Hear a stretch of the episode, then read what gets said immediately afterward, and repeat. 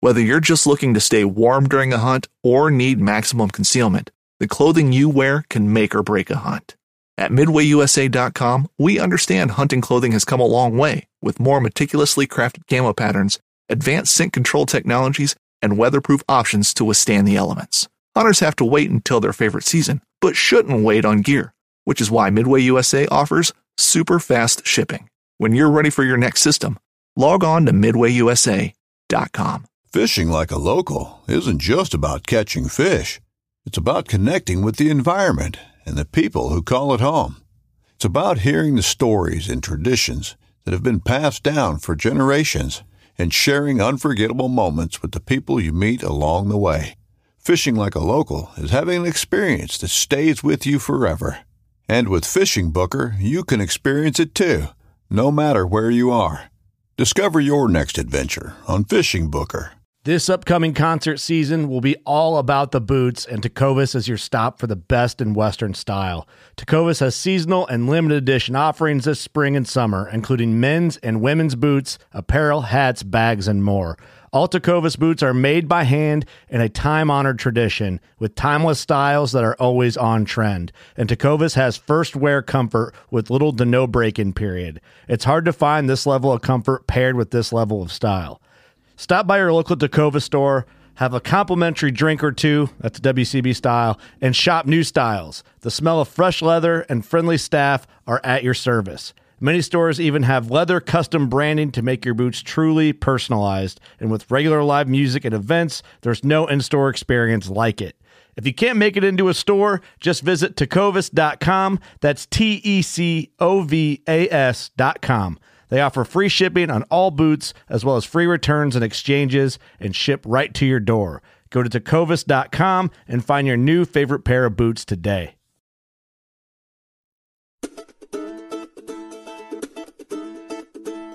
The fox went out on a chilly night.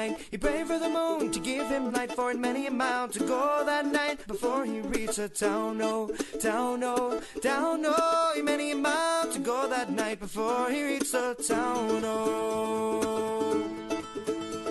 He ran till he came to the farmer's pen. The ducks and the geese were kept therein. He said, A couple of you are gonna grease my chin before I leave this town. Oh, town, oh, town, oh. A couple of you are gonna grease my chin before I leave this town. Oh. From the nation's capital, this is the Fly Fishing Consultant Podcast with your host, Rob Snowhite.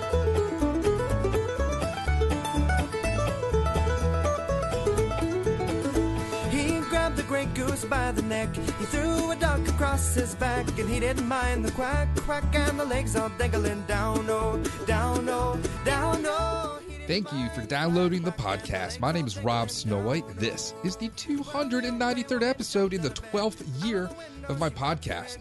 We're going to start off this year with a laid back episode. There's no notes or script or anything to go by. We make this up as we go. I'm interviewing an old friend, Justin. We're going to catch up to see how he simplified his life in Colorado and simplified his fly fishing. Hope you enjoy this episode. The next one is going to be recorded out by the fire pit in front of my solo stove with Washington, D.C.'s most talented big fish angler. I appreciate everybody who has purchased a solo stove using my codes on my website. Thank you so much. Enjoy this episode as we're going to go down to Manitou Springs in Colorado.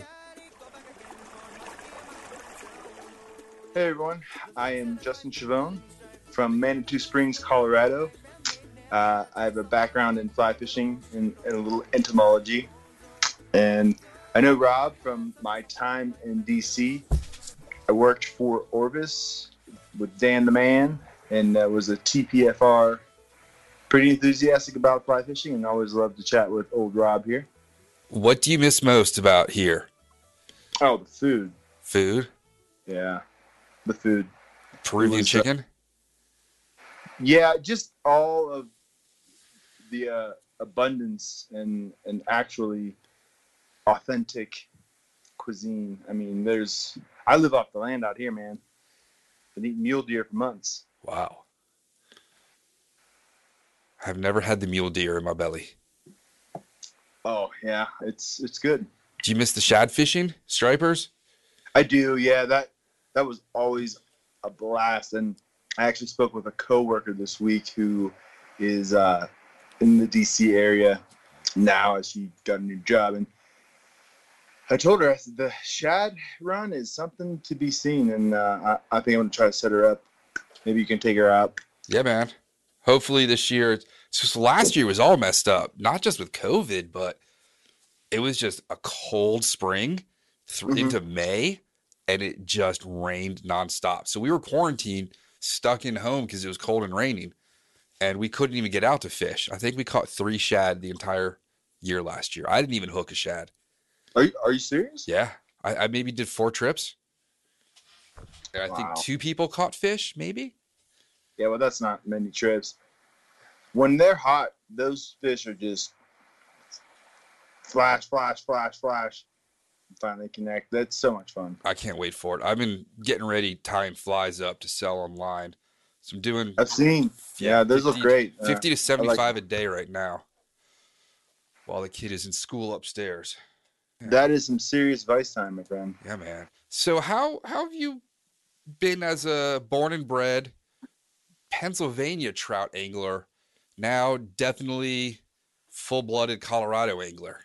How has it changed for you? You changed your game? You definitely kind of make it less technical and, and simpler for yourself, which I think is something that you know everybody should be doing.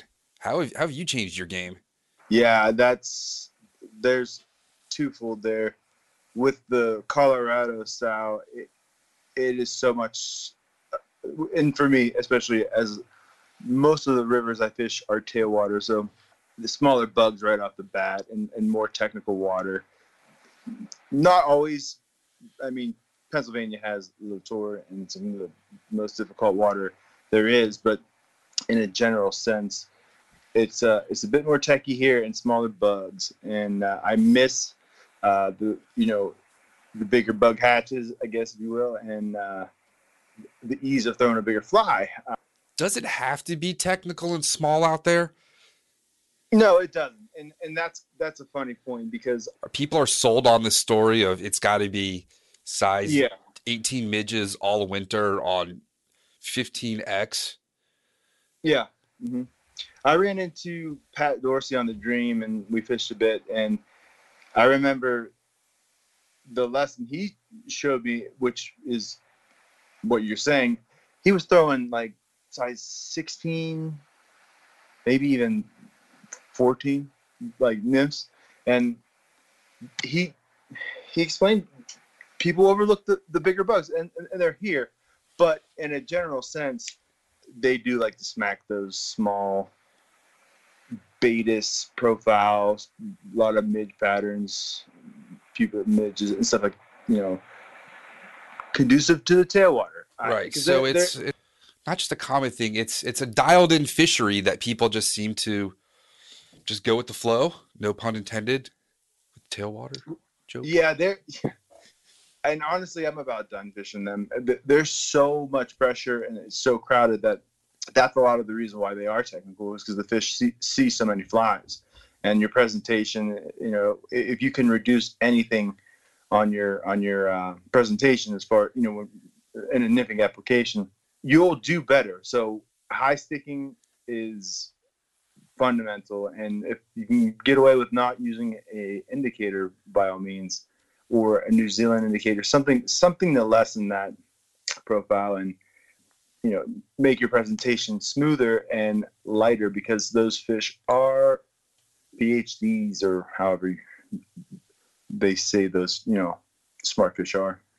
are there any spots in those tailwaters that don't get fish that are just too difficult to walk into that if somebody really puts the effort in they might find a, a not educated fish Yeah, there is. Greg Blessings uh, guides a section that's pretty hard to get to on uh, one of the tailwaters, and it's it's not that hard to get to, but yeah, the little bit of a challenge it does present does deter some people. It's so wicked crowded, but there is solitude there in that that instance, and then Cheesman, which is just essentially the a top part of, of another section of the South Platte, it gets cut off by a private section, and then deckers. So deckers get slammed, and then Cheesman, since you have to hike, usually typically is less pressure. But all of that, all of that's been thrown out the window. It's it's constantly full. Uh, the parking lot is never empty. So with that said, I yes, but no. It's just a lot of people fishing and really accessible water. So it's a it's a recipe for overpressure. Do you get a lot of new anglers out there just trying to get out of the house like they were out here? Yeah, yeah, I, I do. A lot of people have kind of taken to fly fishing. It's, it's become really, really popular. And out here, especially, it's a cool way to enjoy nature. So yeah, I, I run into a lot of cool people that are, are, you know, new to the sport out here and they learn quick because it's, it's a pretty dialed, uh, you know, application here. All right, so let's talk about how you simplified things. Do you carry one of those Pennsylvania metal boxes with 400 flies in it? Yeah, no, ah, man, I my days of chasing all those different patterns are done, and really less is more for my approach. Uh, and you know, general patterns, all-purpose patterns that you know you can change as the track materials, but you know, you, you kind of can dial in for what all the bugs you know you'll encounter and and all that stuff. But yeah, I, I have reduced my box to probably maybe 20 flies. You're like the Marie Kondo of the fly fishing. Well, I'm just an idiot, man. I'll lose them or I just get really unorganized. So to help with that and and really it is beneficial because I'm never usually without that key fly and I do have a, a, a number of general patterns that just, you know, will work. So usually I'm pretty good to go. What would you have carried and what do you carry now? Like, would you have carried four different mayfly patterns and now you could just get away with Oh, uh, no, pheasant no. tail or RS2? So yeah, that's. I mean, I have pretty much tied every size of a parachute Adams, and and then some in the Catskill style too, the bigger Catskill style uh, especially. But that's my dry fly for pretty much mm, um, majority of the the bugs, not caddis of course, but you know even small stoneflies. But yeah, uh, parachute Adams all the way for that, and elk hair caddis. Those are pretty much the two mostly fished flies as far as dry flies. Uh, the Puterbaugh caddis is is really nice too. I, I do tie some of those up as well. I'm sorry, could you say that name again? What kind? Puterbaugh? Puterbaugh. Yeah. Like pewter the metal, like as if there was a town named Pewterberg. Well, it was a he's a tire, and I, I don't know his full name or if I'm even pronouncing it correct. So I'm sorry if I'm not. But basically, you can look up pewter. I think it's P U E T something, uh, uh, but it has a, a foam uh, extension out the back, little um, you know, maybe half inch piece, depending on the size of the fly, of course. But it's an elk hair caddis with foam uh, back or tail that just really helps that fly stay up. Not maybe And after it- the, the Pewter River. You know, I'm not going to misspeak. The Cashta or- Pood. Yeah, I just know it as the Puterbaugh caddis, and look it up because that fly is awesome. You and- have been known to mispronounce some some words on here, so it could be pu- Pooter. Pooter. Well, whatever the case, the smaller elk hair caddis, I stick to the you know traditional recipe for, but anything bigger than a 16, I'm definitely rocking that Puterbaugh because it stays up and it also looks like terrestrials. And, and that's the other thing too. The the foam helps simplify things too because I can fish a Chernobyl ant or an Amy's ant has been re- really the go-to, and that looks like so much stuff. So elk hair caddis slash Puterbaugh, uh, parachute Adams, and uh, you know a couple simple uh, foam recipes about do it for my top shelf. To be quite frank, and they work. And no indicators, you said? Would you use a dry fly as an indicator, that, that Catskill Yeah, style? The, dry, the dry droppers Yes. a must out here. And I, I I've been hesitant because a, a lot of times if they do, you know, bail last minute, you can snag them with your trailer hook. But what what I do is, like I said before, with with uh, you know the pheasant tail, the hare's ear, all all your classic patterns, prints and them, I have them tied for each application. So in a dry dropper situation, or in a, a Euro nymph situation too, you tie uh, I tie the tungsten bead jig hooks because they don't have a barb. So if you do snag one, it's not so bad, but they sink fast. So And, you're uh, you're referring to snagging it in the mouth or accidentally foul hooking it in its Foul hooking it. Yeah, Yes. whenever they come up It happens dry, they'll bass bail fishing. And spin on it, and then they, you know, inadvertently you, you hook them with your trailer. It happens. You Yep. know, it's it's just something to be conscious of. And I use a barbless hook and uh, jig style because they really do sink faster, and the Euro style is is really an awesome application, and the flies to the Duracell is, is is one that I do tie. That is probably a, a niche pattern, but only with my friend Anthony to guide me along because he's a lot smarter and a better tire than me. Have you been throwing any of the garbage trash bugs? Oh, you're talking about the fly that uh, you?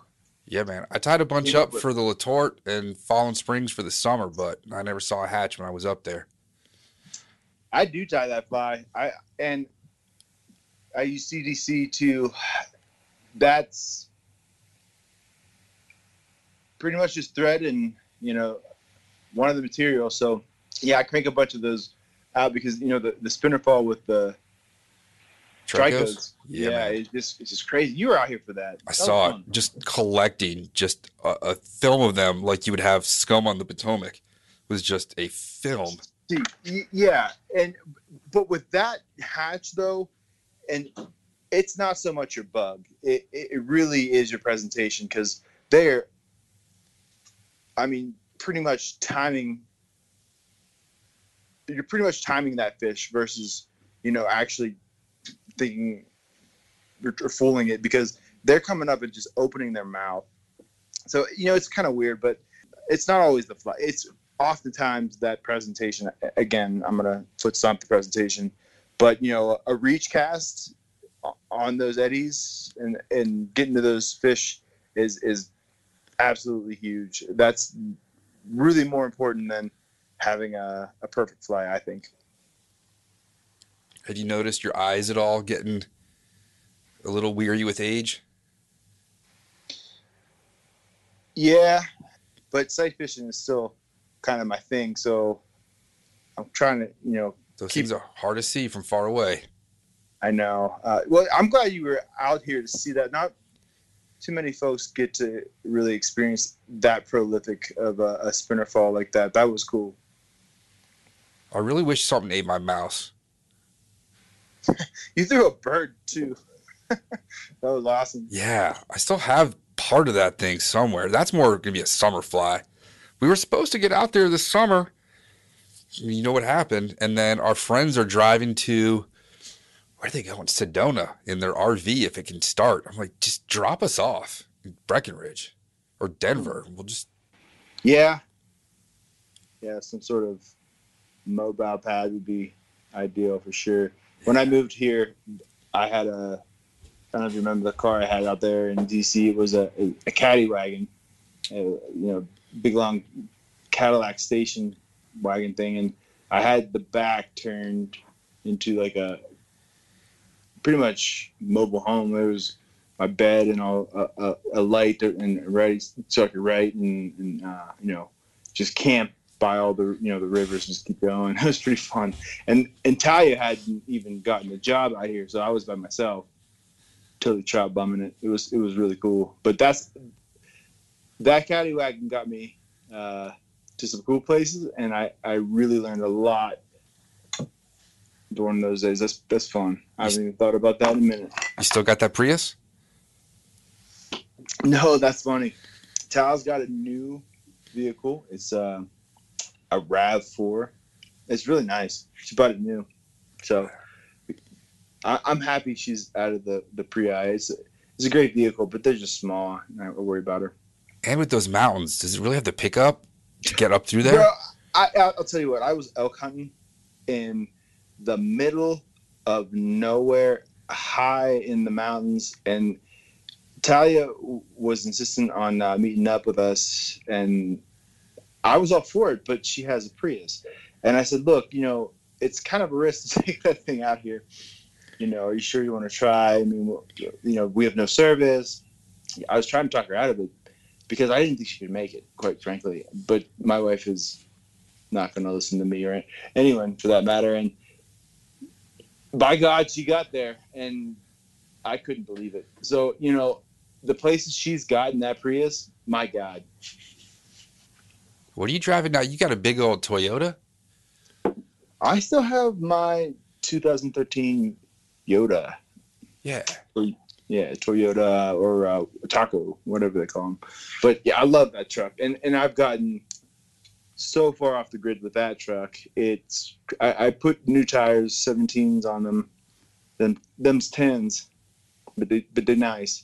But I got the 17s, which make huge difference on, on those back rows, and it's yeah, it's a great truck. I, I don't need anything else. You know, I don't think it's snowed since you've left here. You may be our, our bad luck charm. I've got this Xterra and I've never driven it in snow here. Are those nice vehicles? I never driven one. I like it. It takes a while to heat up, which is a problem when you're camping and it's freezing yeah.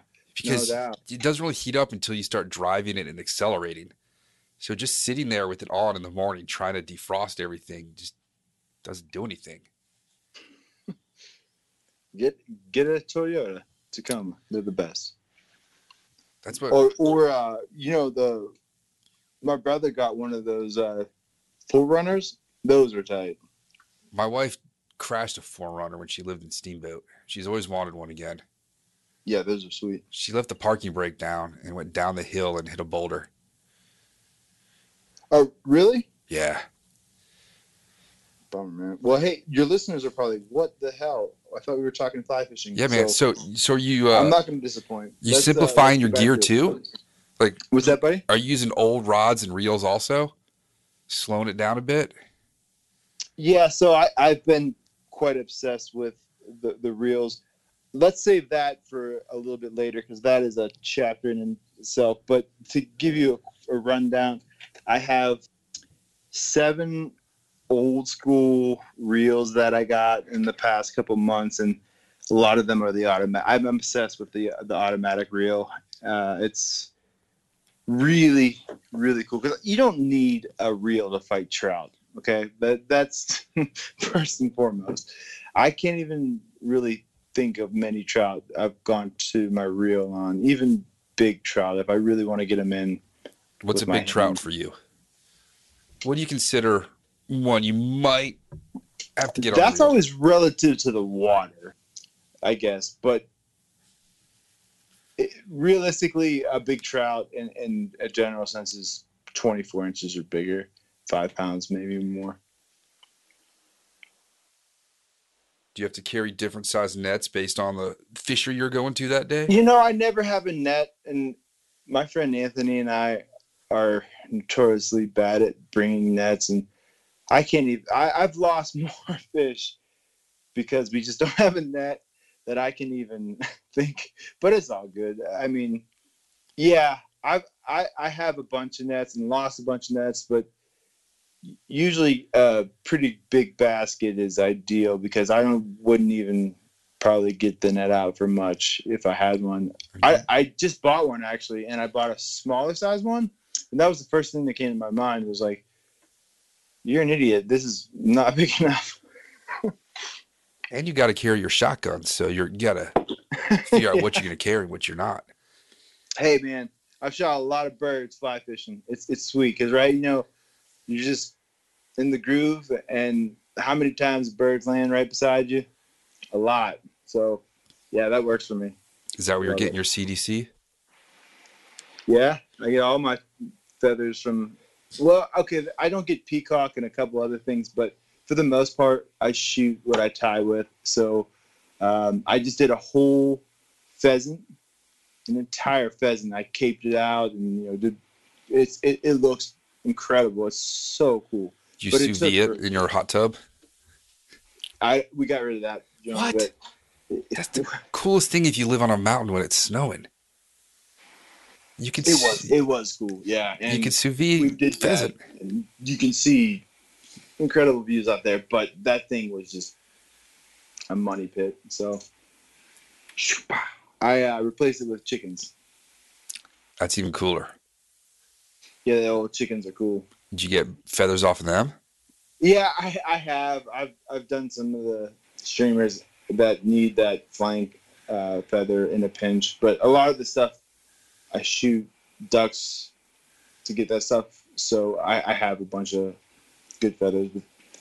And is Zep cool with the chickens?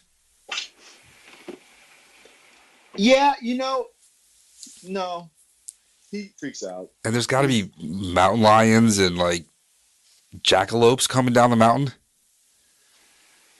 Yeah, I lost my cat to a, a cougar. I think. Rest in peace. The ocelot, Ocelot. man. Ocelot was a Yeah. cool cat. Yeah, I miss that old boy. And then Talia's uh, cat just passed away too, right? Yeah, yeah, yeah. All the cats are dying. It's a shame. But the we've lost two chickens, and one was to a fox, which I think I told you on the last the story on the last podcast. Uh, Talia was driving, and I was looking for it, and she started freaking out because she actually drove into like the um, fox's path when it was crossing the road and saw it was holding our chicken when she was coming around the corner. Oh no, That wasn't so good. no. But we were, we've only lost one to um, to predator. Uh, the, the other died of uh, natural causes, which I don't know. I think I would rather go out by the predator because the natural cause was like I think- smoking again? Smoke what? Are the chickens smoking cigarettes again? You remember how the dinosaurs got extinct? The Far Side cartoon. Oh yeah, boy, I haven't seen that stuff. In, I remember the Far Side with the door that said push, and he's or pull, and he's just like he's just Middle school for the gifted. We have that on a mug in the kitchen. That was my mom's. That's awesome.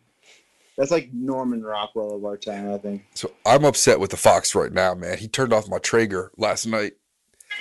We had wings on the Traeger, and I, I looked out. I was like, I'm gonna go check on the Traeger. I opened the kitchen door, and the fox is like right next to it, and then just jumps and runs out of the carport. I go to the Traeger, and he turned it off. I'm telling you, there's no one else in there that could have turned it off. It wasn't powered off. The f- switch, Wow. I'm telling you, the fox pushed the button, turned off my Traeger. Well, that's not too cool. Can't trust that guy. He's a healthy looking one too. He's got a or she, she's got a big old poofy tail. Like usually they're mangy and gross. This is a, a pretty exceptional looking fox. Foxy a lady. I got a lot of stuff around me too, but I I don't get to see him much, so that's cool. You got to see him at least. Yeah. I hear the cougars when they mate in my backyard, and it's like the sound of death and just chaos. It's it's terrible sound. I don't like when you hear the fox at night. That that's one of the scariest. Sounds. I still remember when I was in high school. I mean, I grew up in the woods. I had never heard a fox until that one night. I must have been 15 or 14. I thought someone was being murdered in the woods. It Yeah. still makes the hair on my neck stand up. I know what it is, but it's still just, oh, it's like Yeah, the Blair Witch coming to get you. Yeah, that's. But the, the at least the foxes are small. I mean, the bears and mountain lions here can actually kill you. So that I never carried a firearm so much as I do now, just because you need to. Hunting boots are a critical component of any successful hunt. Whether walking a short distance to your blind or trudging miles through rugged terrain, your feet are carrying the load. Without the right boots, you could give up early and lose out on that trophy just over the ridge. At Midway USA, we make selecting boots for your next hunt easier. With just a few clicks of a mouse, you can decide on what's important, like waterproofing, insulation, size, width, and savings. For just about everything for shooting, hunting, and the outdoors, check out midwayusa.com. You guys don't have any guns out there in DC though, huh? Uh, no, we just got the air rifle.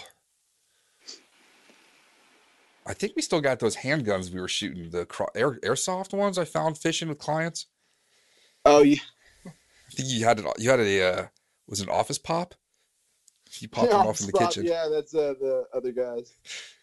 We just watched that with the kid the other night, That's a great movie, man. That's funny. and then she wanted stuff. to watch. She wanted to watch Donnie Darko, and she's like, "I don't understand it," because the whole Legend of the Bunny Man, and there's the bunny in it, and it takes place out here. Oh, I'm very familiar with Donnie Darko.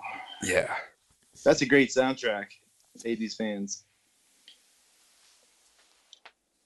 Mm. That's a great movie, actually, and that's a very complex plot and intricate sort of series of events that I mean, what are they- wormholes, time Yeah, what- lapses. right, right, Yeah, right. Cellar door. Remember, that's the most beautiful word in the English language, according to Miss Cellar door. Reese Withers. Well, was uh, um, Drew Barrymore. Drew Barrymore. Yeah, that's Yeah, right. cellar door. That's she. She's she kills in that movie. That's her. I, I love her in that movie. She's really good. But anyways, dude, to get back to the fly fishing. Okay, so all right, your listeners, if you're still here, hey guys, I do have some more tips on on on fly fishing. So where we left off was kind of my general approach to to the top water stuff. And again, we've got a real basic lineup there. Uh, some some foam, uh, Amy's ants mostly, but you know, a, a various size of uh, Chernobyls as well because they're so easy to tie. And if I'm gonna fish like a brook trout stream, that's all you need. The hippie stomper has has been uh, one that I bought. That's a good little fly too. But anyways, so we got some general foam patterns, and then your parachute Adams and your caddis slash um, or your okay slash Puterbaugh that I like to throw. When I dry drop, uh, you know that rig again is a lot better if that dropper can have a slender profile. So the Euroness and jig hooks help a lot with that. Uh, and I'll tie Frenchies uh, or even just hare's ears, uh, she sheehees as they call them. Have you heard of sheehee? I have not. There's Sheehy Fairfax uh, here. I went to school with a Brian Sheehy, but I'm not familiar with the term in. It's a weird term, but Fishing it, terms. it's just a soft hackle hare's ear. So sheehee. Is that a British And- term?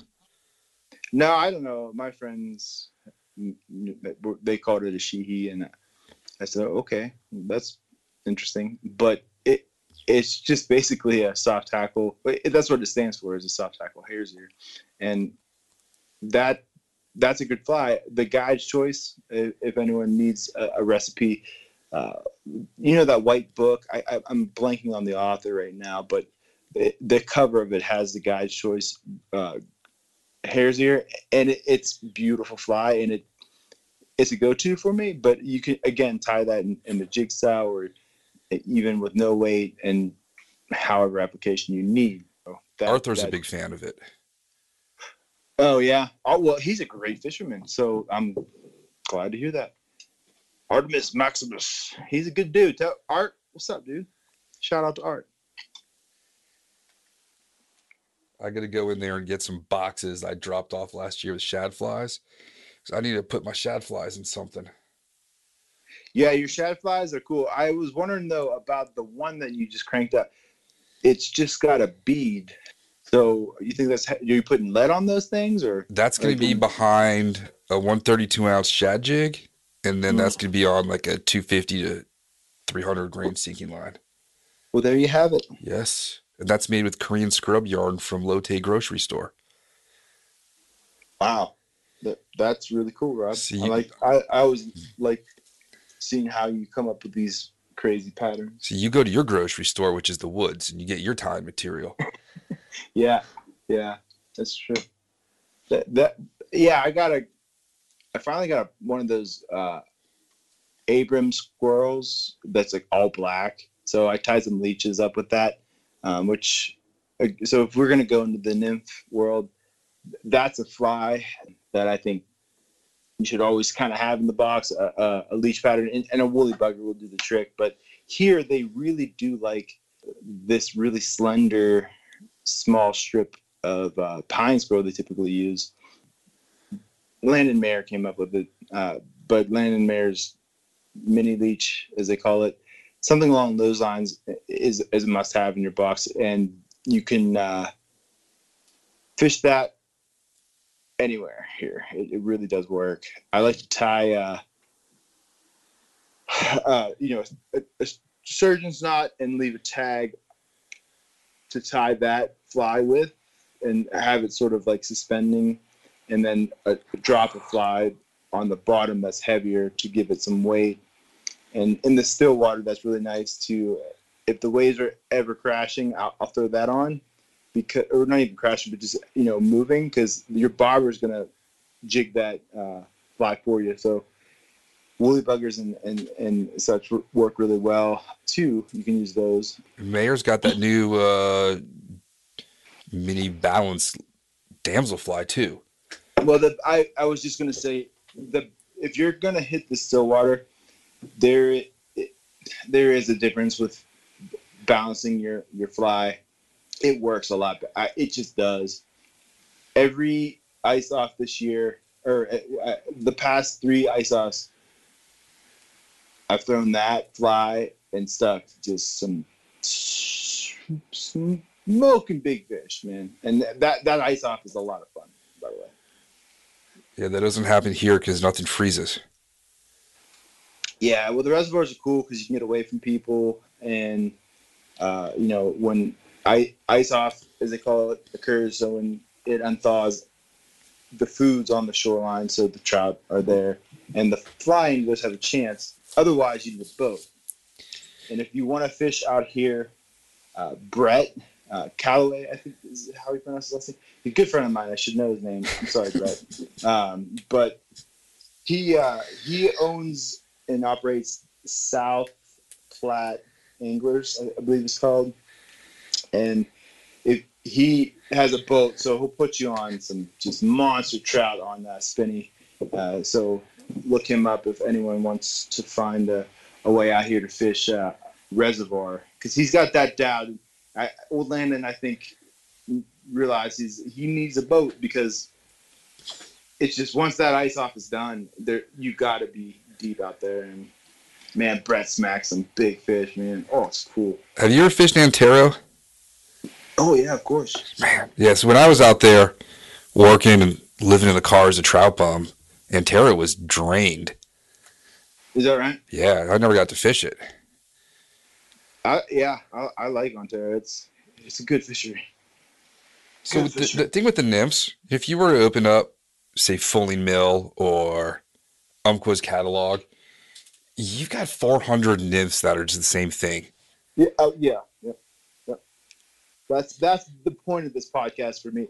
I, I'm trying to help anglers see that those patterns are great and they're cool, and you've got to have confidence in your fly. So if, if that's what it takes for your confidence, fine. But it's really kind of a lot of redundancy, and most of those patterns, I'm telling you, one or two can cover them, and you'd be surprised that it's usually like a pheasant tail Yeah, pheasant tail, you know, that developed probably in the 40s or 50s by Frank Sawyer. It looks like everything. Yep. Yep. It's just buggy. And so is the hare's ear, and so is the prince. Because peacock, hare's ear, hare's ear and uh, pheasant tail are just great materials. They they work. Now, do you do simple old school like Hornberg, Wets, Parmachene bells? Trying to think of some other skunk patterns from the Pacific Northwest. Just old trout school, or are you doing fewer flies of more modern simplicity? No, I, I, I kind of have the AP all purpose mentality with it. And I take what works. And that might be new or, or classic, but like, you know, the Pat's rubber legs is probably that in the the Prince Nymph and just a general all-purpose, uh, you know, smaller stonefly pa- pattern with you know pheasant tail and and uh, peacock. That's quite quite honestly that covers the spectrum of stoneflies for me. They they just work. When you look around and you are seeing other anglers, Are they doing as well? Are you as you?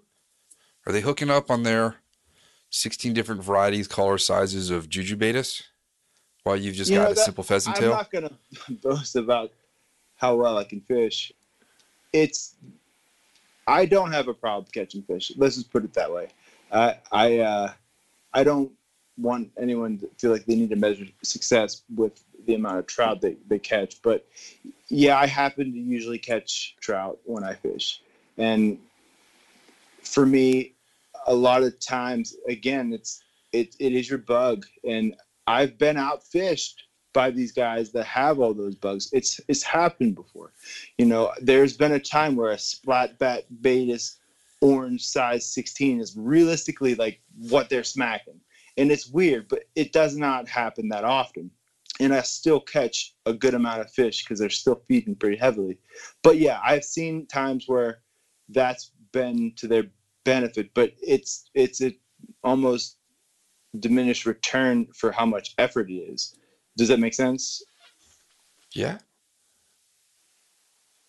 Especially because So- those flies are all just not the effort of the angler, but the price. I, I look around the trees on those streams and they're full of a lot of flies people break off. That's true.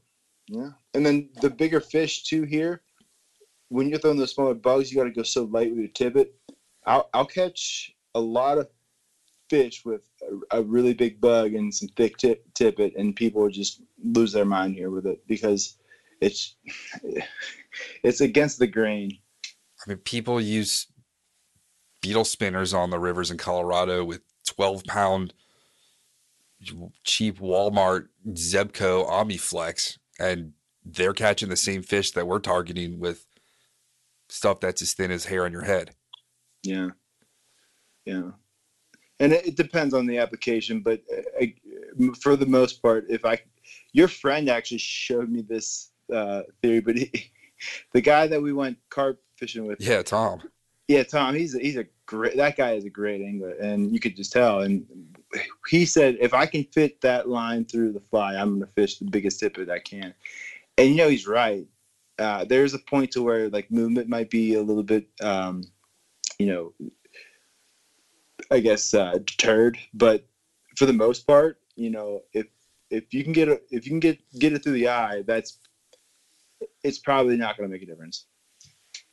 Yeah, see, my last big trout I hooked on Breeches was with 6X. That's just because that was in my pocket. If I'd taken off the backpack and put 4X on, I probably would have landed it, which is what I did for the next fish that I did land. Oh yeah, I well, haven't fished 6X in years. So I'm setting the hook on it like it's a shad. yeah, that's not good. That's where those nice soft three weights and stuff are really handy. My uh Orvis makes the uh super fine, as they call it. I like Uh, the old ones. I don't care for the new superfines. I like the old unfinished blank. They're really soft rods. Yeah, they're great rods. I I love mine. Mine's the old school one. Yeah. and and that's I'll throw six X with that because I know I can set and and not have a problem. You know, I used to throw seven X a lot too, and it's fine. You just gotta.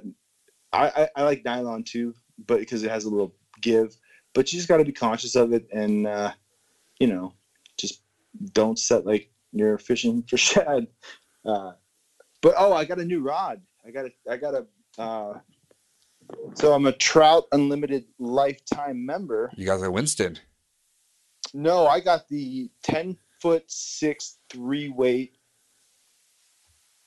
Helios 3. Ooh, my goodness. Oh, it is so nice. That rod is really cool. And again, it's because the high sticking here and, and the Euro nymphing is, is that productive. Uh, it just works. You care? You all right there? Oh, yeah. I just, my little trash can got spilled over. I've got books here and stuff. I was looking up uh, kind of what I wanted to say, but uh, I realized it'll all be off the cuff anyways. Are you in that little fishing room off to the side? Is the living room? No, I uh, I'm working from home now, so I kind of built an office and have actually made it really quite nice. Um, and all my fly fishing books are out here now, and I tie out here now. that I'm using that space for uh, the stuff we're remodeling the house with and and um, tools and stuff. Have you done the new tortilla hack to make a, a wrap sandwich on the George Foreman? George Foreman. Dude, since we saw that that new hack on how to fold a tortilla, my kid will eat three of those a day. Damn. You cut a tortilla from like if the if a tortilla is a circle like a clock, you cut it from six o'clock straight up to the middle part. It's hard to explain, but yeah, there's a whole new way that you can eat a tortilla wrapped up with different layers on it, and it's insane.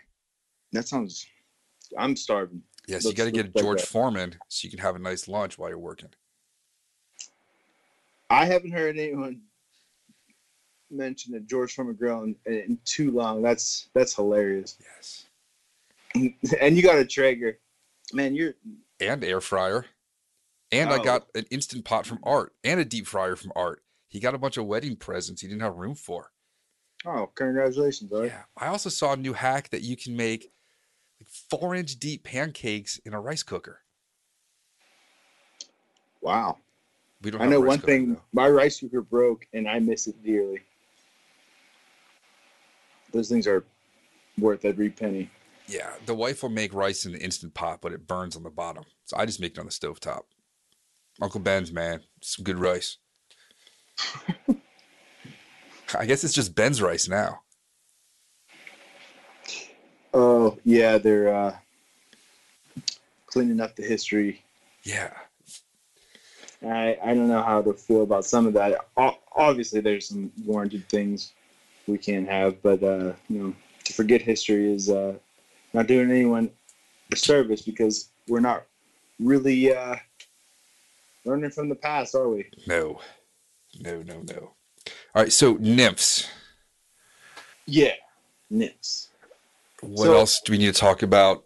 Less is more Well, with I kind of want to mention how one of the cool things that I do to reduce the number of flies that I need is have uh, variants of, of, of the fly, not only with with the, the hook style and, and beads, but with uh, color and, and, and profile. So like PMDs, I, I'll crank out size 16 uh, pheasant tails and just use a yellow dubbing and a, in a yellow CDC, maybe hackle or um, soft hackle collar, uh, especially for the hairs here.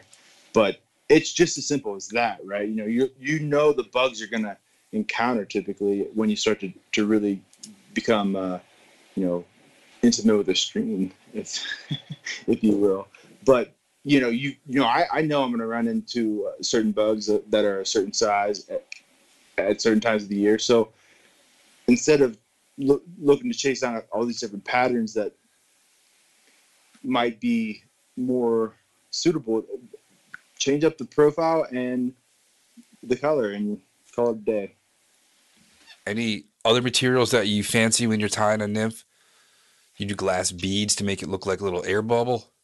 Any special Yeah, flashes you're done with? um, that, that that that does help um, sometimes with the especially the application I like to do, which is sight fishing. A lot of times, fish will eat my second or third fly, eh, which is usually um, an emerger and then uh, a fly like an RS2, and that bead can make the difference. But I stopped using glass because it just breaks, and I uh, I'm lazy. So the RS2 seems to be just fine with the Glamour Madeira. It looks like uh, a bubble too.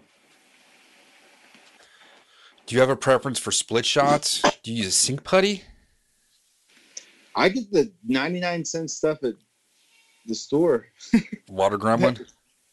Yeah, and if it has the little tail, or you know, I'll just take my, uh, uh, you know, pliers and just snip it off and round it out. But a lot of times, I'm not too too too picky because when you need to get down, I mean, I'm getting down. I I, I use a lot of split shot uh, in the winter and stuff, so I just don't have time with the small small little ones, but um, it's a little bit more technical in the summer and springtime and fall too. So I do have a wide range of sizes, but I'm not really partial to really one one brand or anything like that. Lead, unfortunately, is the best. It, it's so malleable, but I'm really trying not to use it. So Oh, I hear that. Yeah, not a fan of using it. I've seen uh, goose poops with split shot in it before. oh, that's terrible. Yeah, I think a swan or an eagle just died somewhere from lead ingestion. That was Stop looking at me, Swan. Uh, that's not cool. Shampoo's better. oh, you mentioned fishing three to four flies at once. So that's not legal in other parts of the world or country. Explain the dynamics of that and how you have to untangle when you get a bird's nest with that. well, I really try not to tangle. Obviously, it happens, but your casts when you do start to take on the, and you don't need that many flies. I, the best fishermen I fish with never fishes more than two flies. Anthony Marisi, he's a insanely great fisherman. He'll throw three on the Euro nymph uh, sometimes, but he, he swears it's not necessary. So just FYI, if, if you're not the best casting wise, or you know you have winds, or there's things that might get in the way, or you are tangling a lot, it's cool. Just reduce and, and get better with your cast. But my my consciousness with where my flies are and and how I'm casting and, and everything is pretty good. So I I do not tangle that much. If I do tangle in that sort of situation, a lot of times just cut it off and and and and re, uh, retie your leader. But with those rigs, it's kind of convenient too because instead of stepping down, tip it with a you know surgeon. You, you're essentially maybe one surgeon knot or uh, blood knot to tie extension on, and then you're on to your first fly because a lot of the times my first fly, I'll be running a pretty heavy tippet too, and I uh, I kind of carry a six. I carry four four pound spool and a six pound spool of fluoro, and an eight pound, tw- the whole way up actually. But the two I use most is um, the Seaguar four pound and six pound, and the fluorocarbon because it, it's really nice. And then I'll have a usually a tippet of uh, some nylon for for uh, dry fly fishing because that that's a must for sure. But I keep it simple. I, I throw mostly just five X now, um, and don't really buy any other tippet unless I'm fishing really techy water, which I'll pick up some six six X for sure. So you mentioned your three weight. No, go back. What about streamers? We haven't talked about streamers. We've done the dries. Yeah, I'm glad. I'm glad you uh, brought up streamers because I, I I have a few I wanted to mention. The most used streamer for me is a woolly bugger. Sorry, that probably isn't what anyone wants to hear, but that's a great fly. It works, and I uh, the slump buster. Great fly that just works. And then uh, for small streams, I like the muddler minnow. the old deer hair muddler. Yeah, yeah, and uh, you know that's just a light little streamer that you can swing and pop in the nice tight corners. That's a great fly. And if I'm using a streamer though for a, a, a pike application or some other application, a lot of times uh, I'll have one of those fancy ones and just buy it. And some of my friends are really great at tying the 19 articulated game changers, which that movement is key and it does work. So I'll, I'll buy those. But I, I just tie, um, again, you know, the um, woolly bugger, the slump buster. I buy the muddler minnows nowadays because those are a pain in the butt to, to tie. And then there's a couple uh, patterns that I'll, I'll, buy, but for the most part, it's it's not it's not a rocket appliance. The woolly buggers can be have uh, as much variety as say like a burger. You, there's infinite possibilities. How do you tie yours when you put on it? How do you uh, how do you wrap it? Anything coned, beads, rubber legs, flash? I, I tie it in every way possible. And I tie them shorter, longer, and white and black are typically the the two colors I have most. And I'll, I'll tell you this: I uh, have a good a good pal that I, we tie uh, flies every. Well, it's on pause because of COVID, but there's a tie night at uh, the Anglers Covey, and this guy, I grew on him, but I I, I like to drink when I tie, so, and drinking can make me rambunctious. So I've I've ruffled his feathers quite a few times, and he finally invited me to fish with him, and I was really excited to fish with him because he ties these streamers that are just insane. They're beautiful, and they're all like they're nine articulations, and it takes them like two hours to tie one of these things, and but they're like really cool and and awesome flies, and he's a streamer junkie, and that's like his thing. So he, he invited me out to to fish streamers, and uh, man, I, I think I just made him even more mad because he was throwing all those fancy things, and you know they do work, but it's not a palatable choice for every trout, right? So when you do throw stuff that big, or you know you're throwing that that style, it's like you're gonna eliminate some fish that are gonna eat if it was smaller. And you know he has these little game changers too that he was throwing, that I thought would freaking house, but they they didn't. But I smacked a huge trout on a white woolly bugger, and it was just I basically as simple as possible. White marabou. Uh, I tie in a, a wire for those because it just keeps it more robust. And then you know I'll run some of the flash out the back and then bring it up the body, uh, so you get a little flashback in there. But that's about it. And then your regular saddle hackle uh, that is key to have the right size of that. It's saddle hackle, yeah, saddle hackle. But you got to have that right size because if the uh, fibers are too long or usually too long, it, it just doesn't work right. I like my fibers longer than buggers. That's why I use the Yeah, I cocktail. mean- You're little, uh, well, you're not a little bit. my, my bacon fly. fly. Got a whole bunch right here. Yep. I got trout on those. Those work. I even got one that's articulated. Yeah, and the articulation is uh, a key difference for sure. I think those work a lot, and more so on the predatory fish, but uh, they they they work. That's for sure. All right. So we talked about dries and nymphs, streamers, tippet. We talked about your three weight and your 10 foot rod. Let's talk about those reels you've been getting into. Oh, cool. Yeah, yeah. Oh, and w- before we we didn't mention any midges. Let's talk midges real quick. Let's do the midge. Uh, Yeah, for sure. The the zebra midge is quite honestly really really good for the larva. I just tie uh, again a bunch of different colors. Usually black is the best, but red works really well too.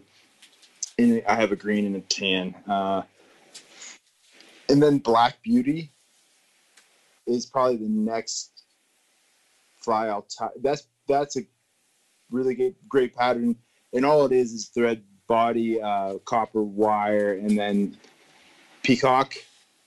And that one you can tie in a pupa as well. Just throw some Antron out the front or back, however you want it, or um, CDC, and and those like little additions to to to transition to the pupa state is really all you all you need. And they suspend quite well in the film. Great flies, uh, but I think they call it the Manhattan Midge. Uh, Pat Dorsey's son ties it, but that would be an example of pretty much the Black Beauty with with the Antron uh, or the uh, Ninja. So those are some of the commercial patterns that, quite honestly, I'm emulating with just adding material. Pat Dorsey mentioned an article last year. It was either American Angler or Fly Fisherman. It was a midge that started with like the letter G. I had no idea what it was. Didn't look it up at the time. I probably should have. Ring any bells? Pat Dorsey. Uh, um, I have his book right here. I I will say he is the best. He's a great guy. It's a very tall dude. Yeah, he's he's a man. I, I really do have to say. Sometimes the guys get a little big of a head or an ego out here, and he He does not have one. He's a great guy. So you said uh, Started with the G. I can go find out if you want. How about you look and I'll look? yeah. I'll be right back. Okay.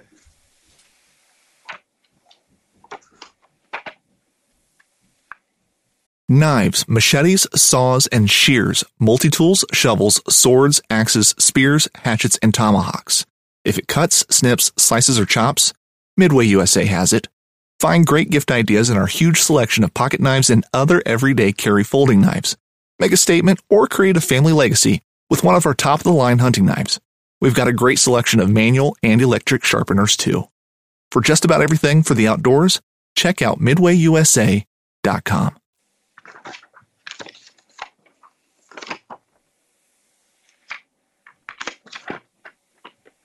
The guinea midge?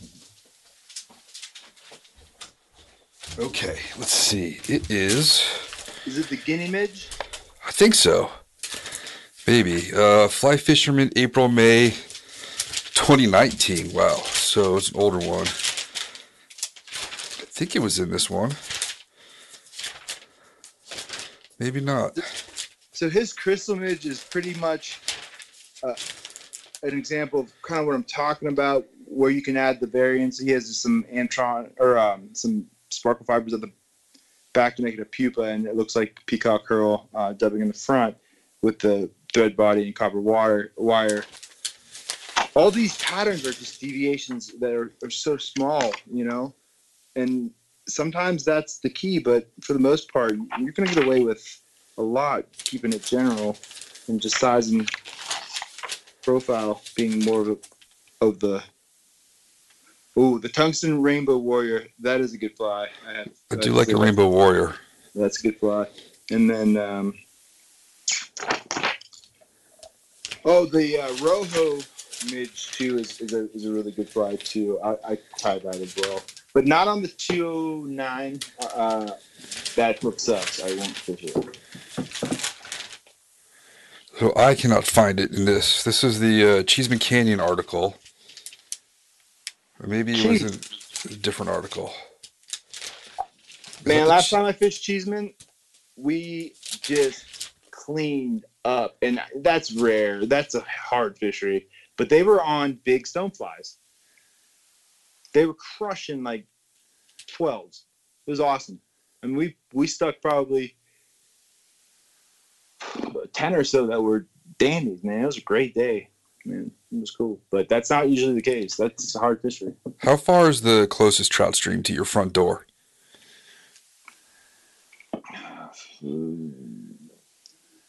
Point three four miles. Mm. I got creek chubs in my neighborhood. That's about it. I have Salvelinus fontinalis in my backyard. But you also got mountain lions. So I'm more worried about the bums that live on that stream.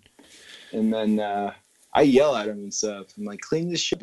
I'm do I fish here. yeah, I filled up Man, about half three quarters of a 30 gallon trash bag the other day. Just Oh, plastic you, bottles. people people seriously are terrible. Clean, leave no trace. I know your listeners are probably cool and know that already, but if you know if anyone's out there not aware, it's not really a cool thing to to trash Mother Nature. I, I know it's probably not. It's falling on deaf ears, but man, I'm just so tired of seeing people's stuff. Ugh. My neighbor's looking for for extra footballs for her son to throw. So I said I will keep uh, an eye out when next time I'm down at Four Mile. There's usually a couple in there. Yeah, you find some wild stuff down there. Yeah.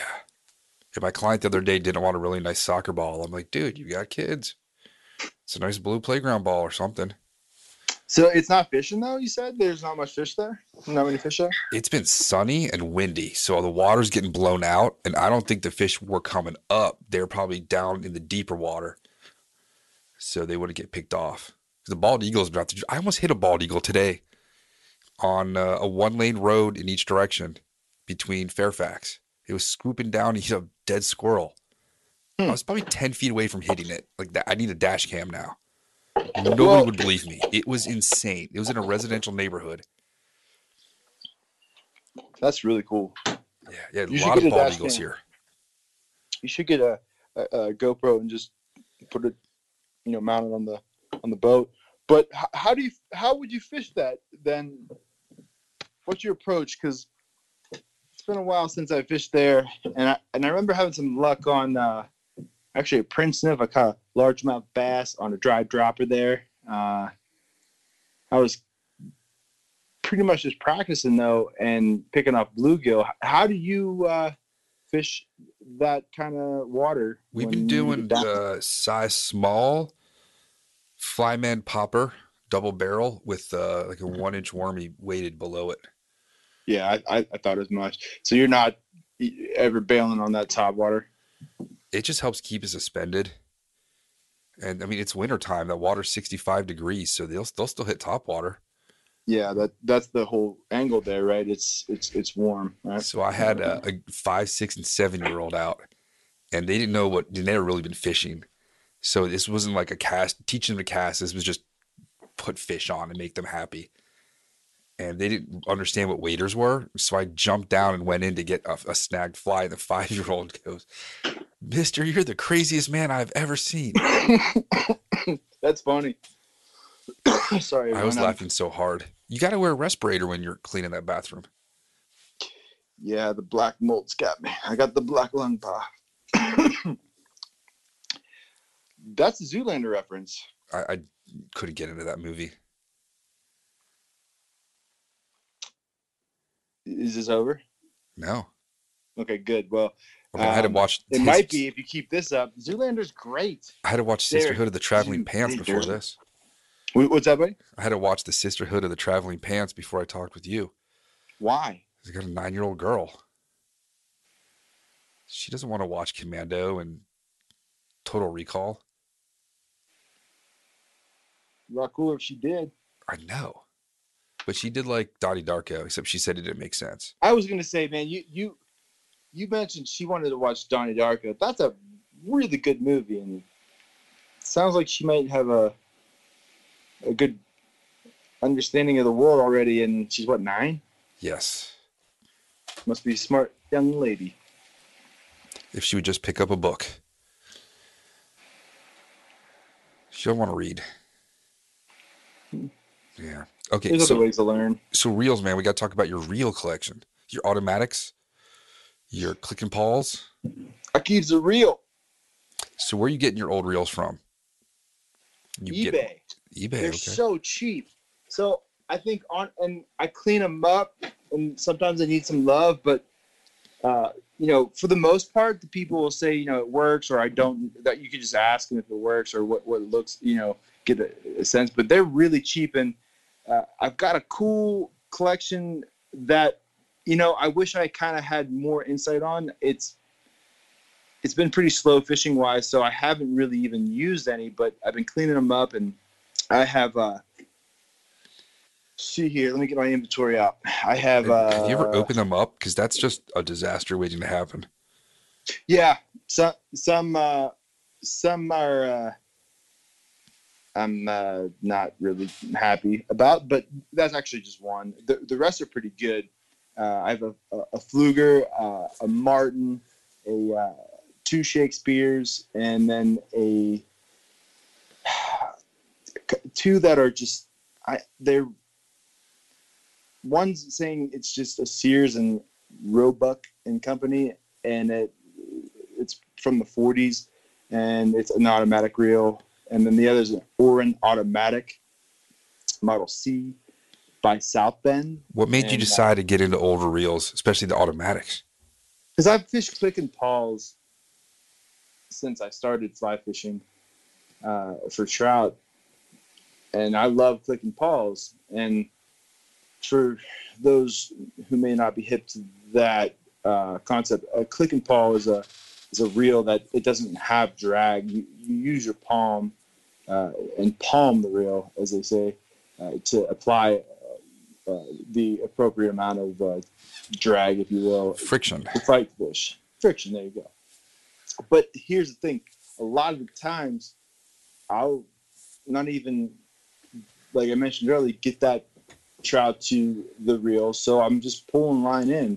And what these automatic reels do is uh, when you pull line out, it has a reverse mechanism that uh, will kind of load the reel, if you will, and a little lever you can press, and it automatically reels that slack in. So you can fight the fish with one hand and, and kind of strip it, and then pick up your slack, which is the biggest pain in the butt for those who know that you got a lot of line out there and you kind of pot committed with with the uh, strip approach you're like oh i got all this line and before you know it things things go astray. Uh, real quick uh, with all that extra slack. So that was kind of the the motivation I, I think to plus i just always was fascinated with the automatic reels and i had one that i don't know what it is now but it was really cool to fish with and it's just fun i mean i i guess i don't really care if i lose a fish because of the reel. And that might be a weird concept but you'll get there. The- at some point in your fly fishing career those fish are awesome to, to get in but it doesn't mean much if you're throwing them back anyways. And it's just about the experience. I want to promote more emphasis on uh, the whole thing and not just the fish because I just see too many, too many folks obsessed with the you know uh, picture and um, the idea that that's what success is, and it's it's not. I read that the Colorado legislature was going to outlaw rods on shoulders in 2021. Is that true? you and your rods on shoulders, man. I uh, I think it is true though. Yes. I, I'm probably gonna start taking photos again because I I stopped bringing my phone fishing because I just kept you know destroying my phone. But I'm gonna start bringing a camera and taking only shots of me with a rod on my shoulder. Just for you, Rob. You're like Thomas, pu- pushing my buttons. Hey, Thomas! shout out to him. He's uh, new father, right? He is. It's, it'll be, I don't think I've seen him in a year. Congratulations to him. Yeah. Uh, he- he's a good fly fisherman there. The TPFR guys are all good. And then you guys have that doubt in that Potomac fishery, which is so unique. I want to set up some kind of big, like, kickoff shad Zoom happy hour for everybody in April. Yeah, we should do a tie night and and uh, do it on. We we started doing that for the one club that I was ta- talking about earlier. Uh, we we did it online for a couple months in the winter of last year, I think. Uh, it's been so long since COVID hit, but we did it for. It's fun, you, you know. You, everyone's tying, pretty much drinking. You know, Odell's. I do drink a lot of Odell's. Yes. I'll trade you Peruvian chicken for Odell's. Oh, don't mention Peruvian chicken, man. I Fried yuca. Mm. Oh my gosh. Well, I'm gonna quickly change subjects back to the reels. So, and the most interesting reel I have is uh, this Martin, and it it's it's a trolling one. It's designed for trolling uh, with a fly rod, which I think is pretty much the coolest because Is that a mooching reel? say that again. Mooching reel. M O O C H I N G. I am not familiar. Please enlighten me. I have a Russian mooching reel. Where is that thing? Let me see if I still have that.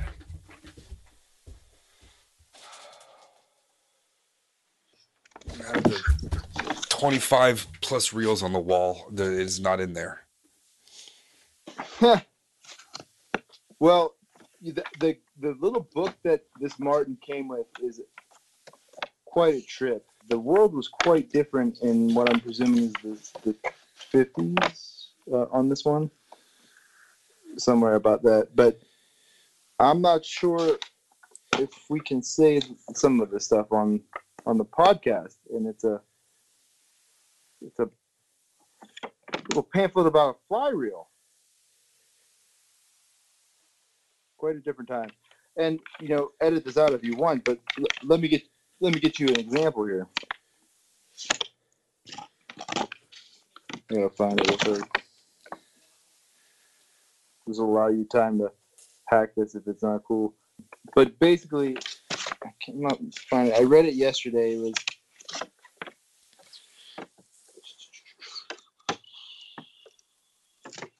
I gotta find it. It's too good.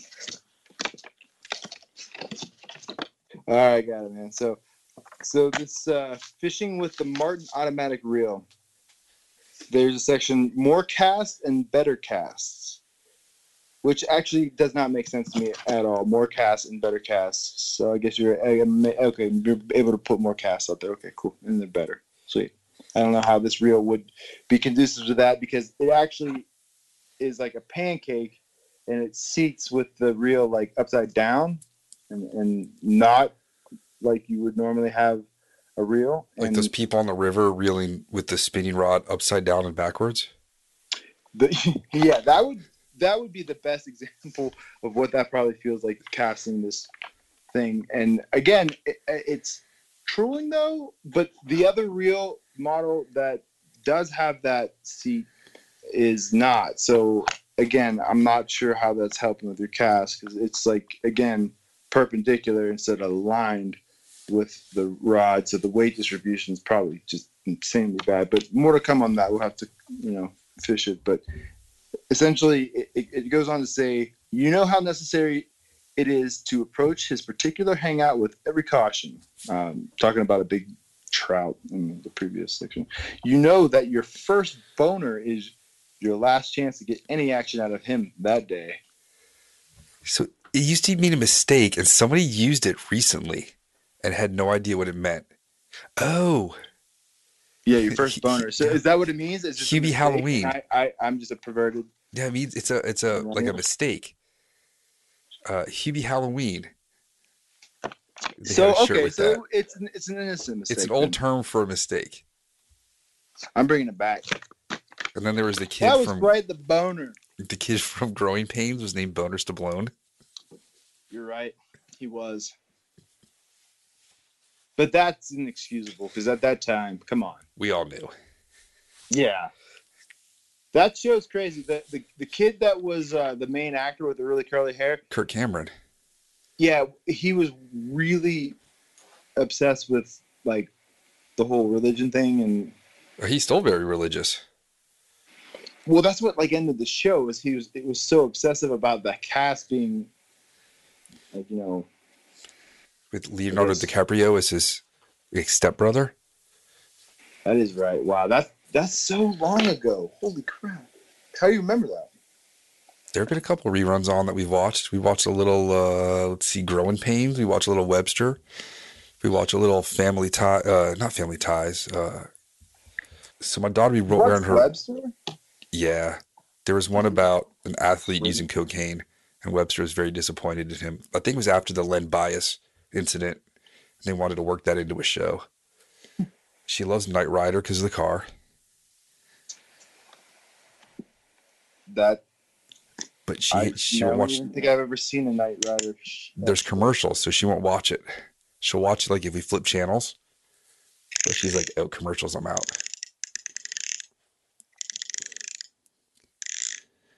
So this reel actually is in great shape. It's it works. A lot of they all work. The mechanisms on these are are just so interesting. I'm, I'm not going to go into details because it's boring, but really cool concepts. And so, anyways, anybody looking to know more, I'll have some better updates next time. But what I'm working with is six automatic reels mostly for higher weights, but I got two of the um, the one the one Sears and uh, one Shakespeare is small, so I'm gonna probably put that on a five those on a five later. So, but yeah, I'm uh I'm curious to see what I can do with them and if I can restore some of the ones that are in poor shape. But maybe I'll throw you some photos and stuff you can share. Yeah, man. What are your uh, fishing plans for this year? Do you have any road trip plans? Are you gonna actually fly somewhere before we're all inoculated? You know, I, I'm not planning on traveling or any destinations fishing wise. My approach will be the same as last year, and quite honestly, it's take advantage of the summer months and and high alpine backpack trips. Get to places that are really cool to fish, off the beaten path. you take a chicken And- with you?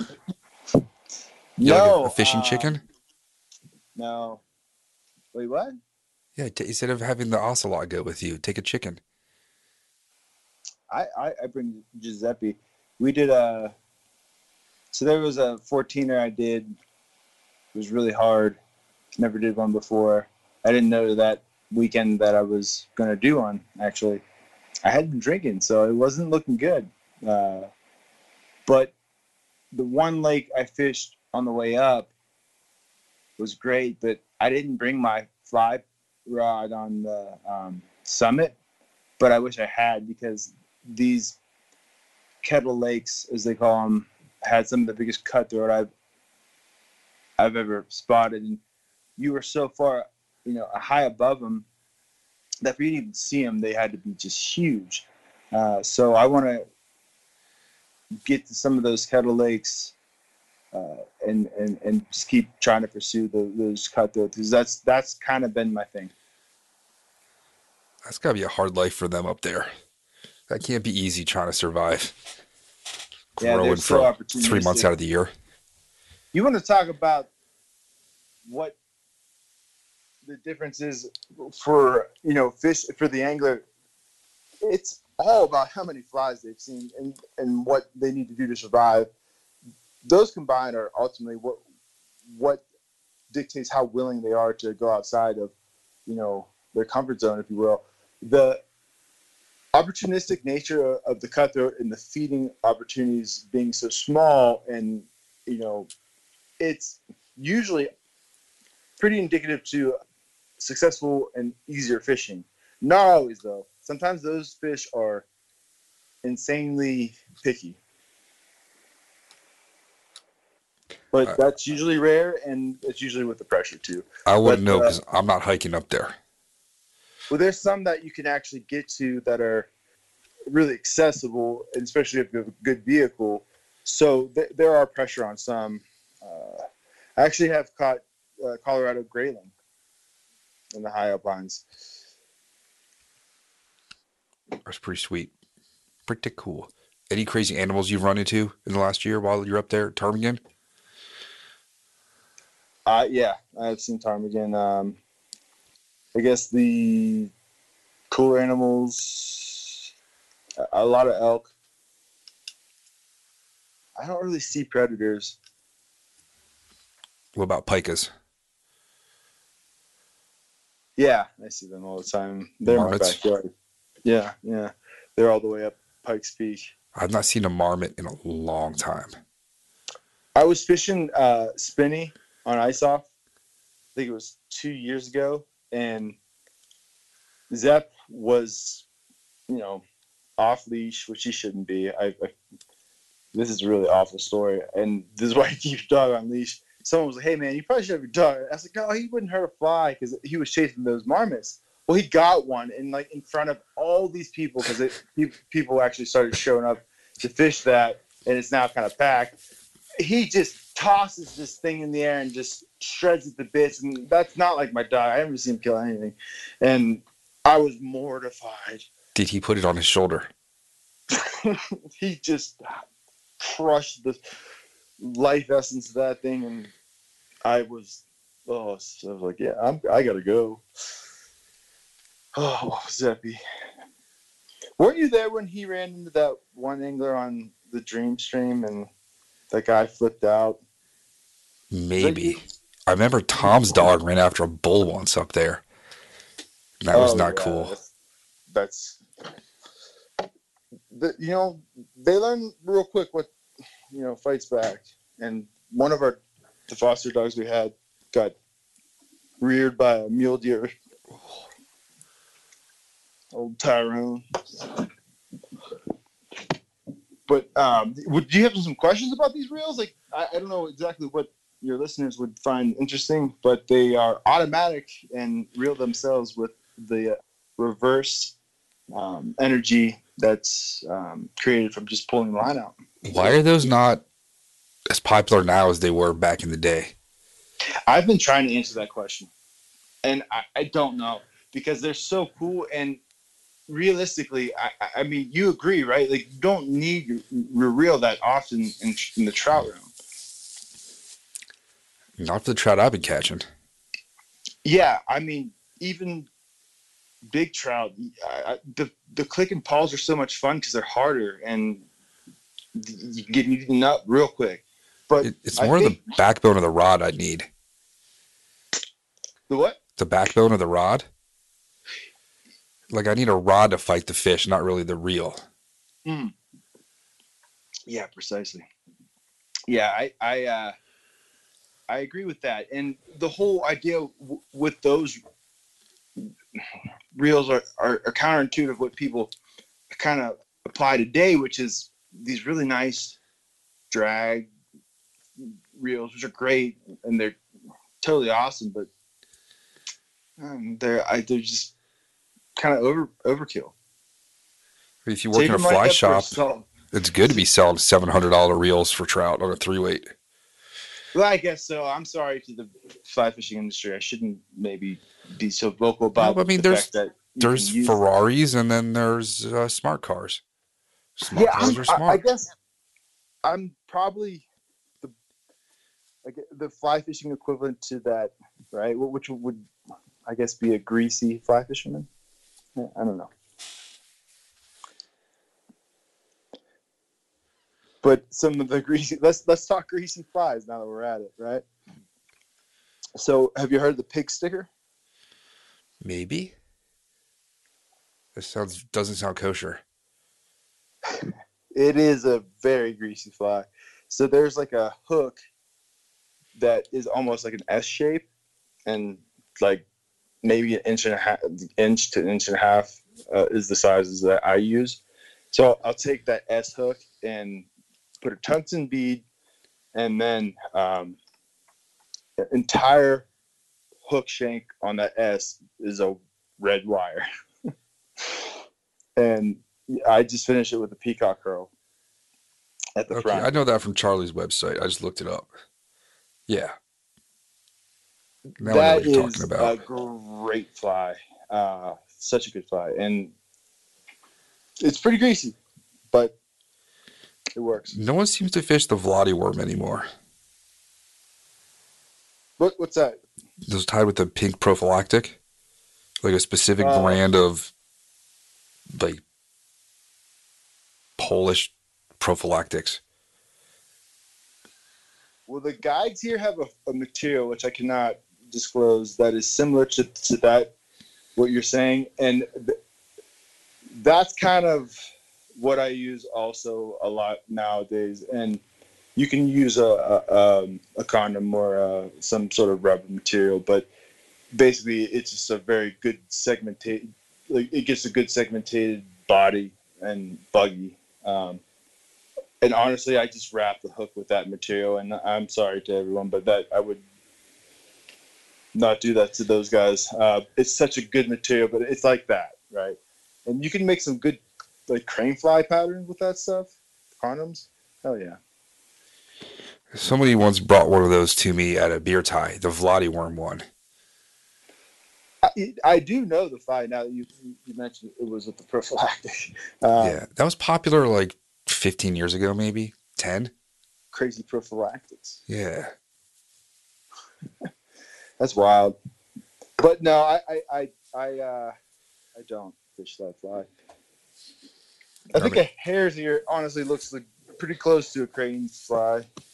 To be quite honest, even a scud too. Throw a big, longer back on your hare's ear and brush out the dubbing and uh, put a wire over it, and you got a scud. how are the uh, Pittsburgh Penguins looking this year? Oh man, I don't have a TV, so I I've been out of tune with the little Penguinos. I saw the Steelers. Yeah, I wish short. I wish Ohio State had played as well as the the Browns did the other night. Hey, kudos to the Browns. I uh, I I think they are due. So right on. Got to keep neighbor Rob happy. Who? My neighbor Rob. He's all about them Browns. The Browns. Yeah. That Browns is a joke. He's dangerous with a six for the G. Sometimes. I think it's a Baker Mayfield thing. Don't quote me on that. I won't, Rob. Yeah, Will man. not. All right. Anything else before uh, we'll wrap things Well, I know. I mean, I'm going to open up to you. I mean, like, Oh, I don't yeah. know exactly um, what I offer. I'm just gonna get in trouble for making noise soon. Oh, I see. Yes. Well, then, by all means, my friend, do not get in trouble. Yeah. I uh, I'll open it up though if you have any uh, questions for me. Otherwise, I hope that the listeners uh, enjoyed my thoughts. But uh, if not, you know, no worry. What's one other thing somebody could do to simplify their fishing? Understanding the macro invertebrates and how you can fish uh, certain materials versus patterns to just build an arsenal of uh, you know fly flies that are dialed in for you. I guess parlaying that into which flies you know you're going to throw uh, because quite honestly more emphasis in your presentation in your understanding of what those bugs are doing uh, it's you know maybe for example the pupate.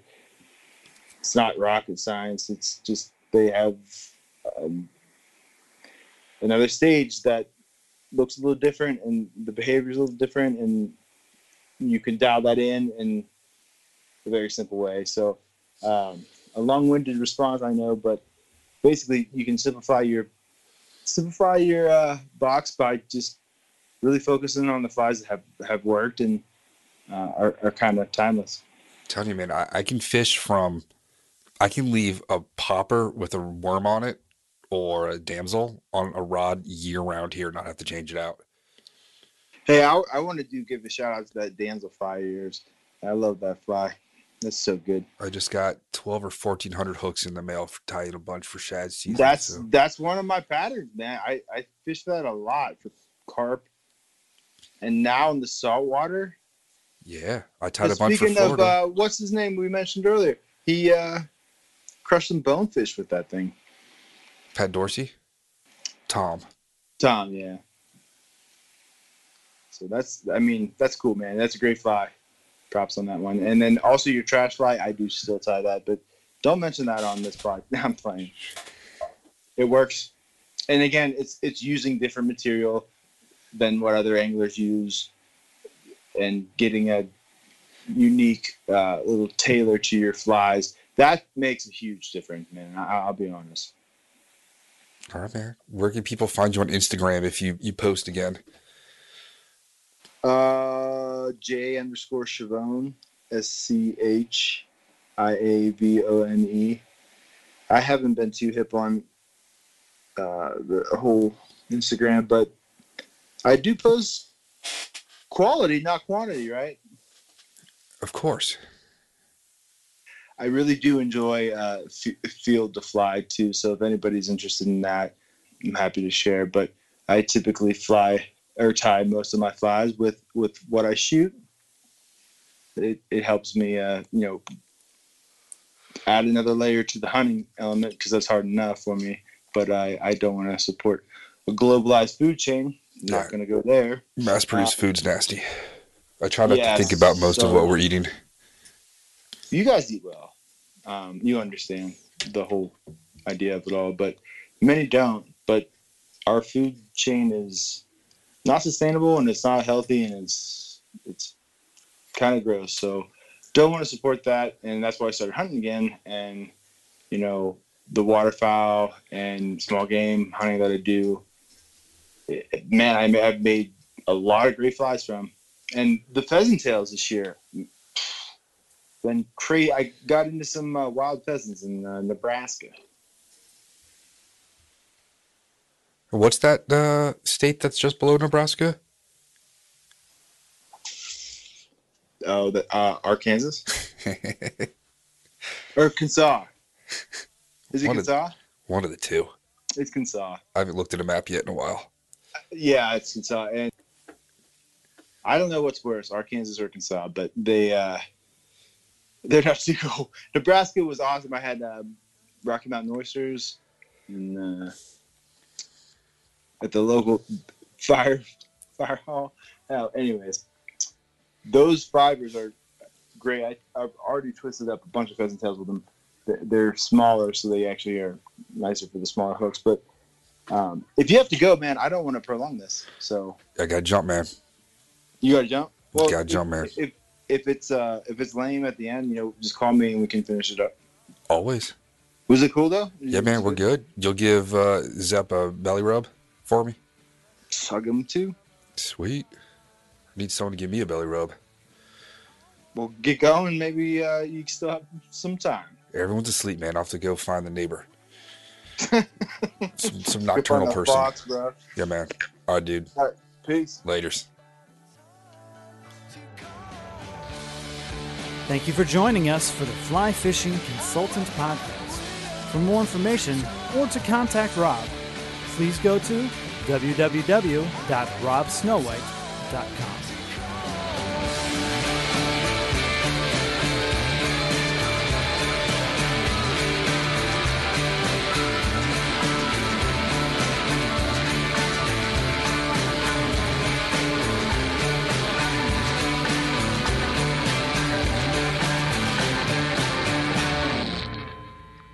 podcast is brought to you by Freestone Productions at freestoneproductions.com. Join Captain Justin Leake and Meredith McCord for the best fishing action along Panama City Beach. Tune in to Chasing the Sun every Sunday at 9:30 a.m. Eastern on Waypoint TV. When you go out there and the fish are where you think they are, any one of these casts could be the bite. It's the most exciting fishing that I know, right here at Hawks Cay.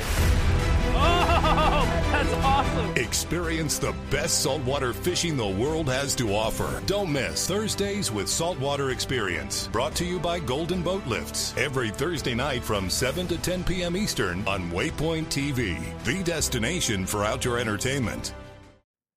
I'm Will Cooper, and you're listening to Huntstand's Make Your Mark podcast on the Waypoint Podcast Network. Stick around as I bring you more stories and interviews from veteran hunters and industry professionals who inspire us all to be better equipped in the woods and in life.